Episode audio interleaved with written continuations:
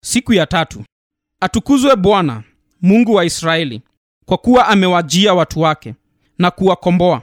Ametusimamishia pembe ya wokovu katika mlango wa daudi mtumishi wake kama alivyosema tangu mwanzo kwa kinywa cha manabii wake watakatifu. Tuokolewe na adui zetu na mikononi mwao wote wanaotuchukia. Luka 1, 68 hadi 71 kujiwa kulikongojewa kwa muda mrefu tambua mambo mawili ya ajabu kutoka kwa maneno ya zekaria mumewe elisabeti katika luka 1, 68 hadi 71 kwanza miezi tisa kabla zekaria hakuamini kwamba mke wake angeweza kupata mtoto. Sasa akiwa amejaa roho mtakatifu amekuwa na uhakika sana na kazi ya mungu ya wokovu kupitia kwa masihi anayekuja hivi kwamba anaiweka katika njeo ya wakati uliopita amewajia watu wake na kuwakomboa.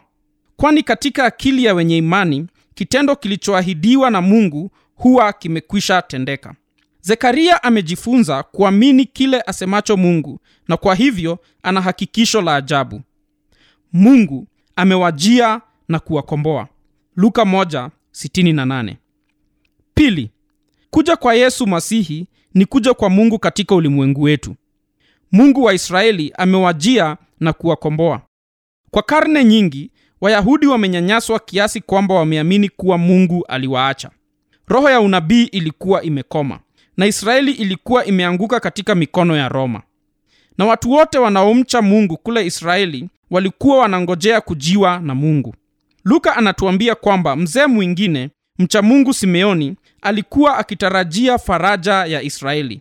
Luka 2:25 vivyo hivyo mwombezi aliyeitwa ana alikuwa akiutarajia ukombozi wa yerusalemu.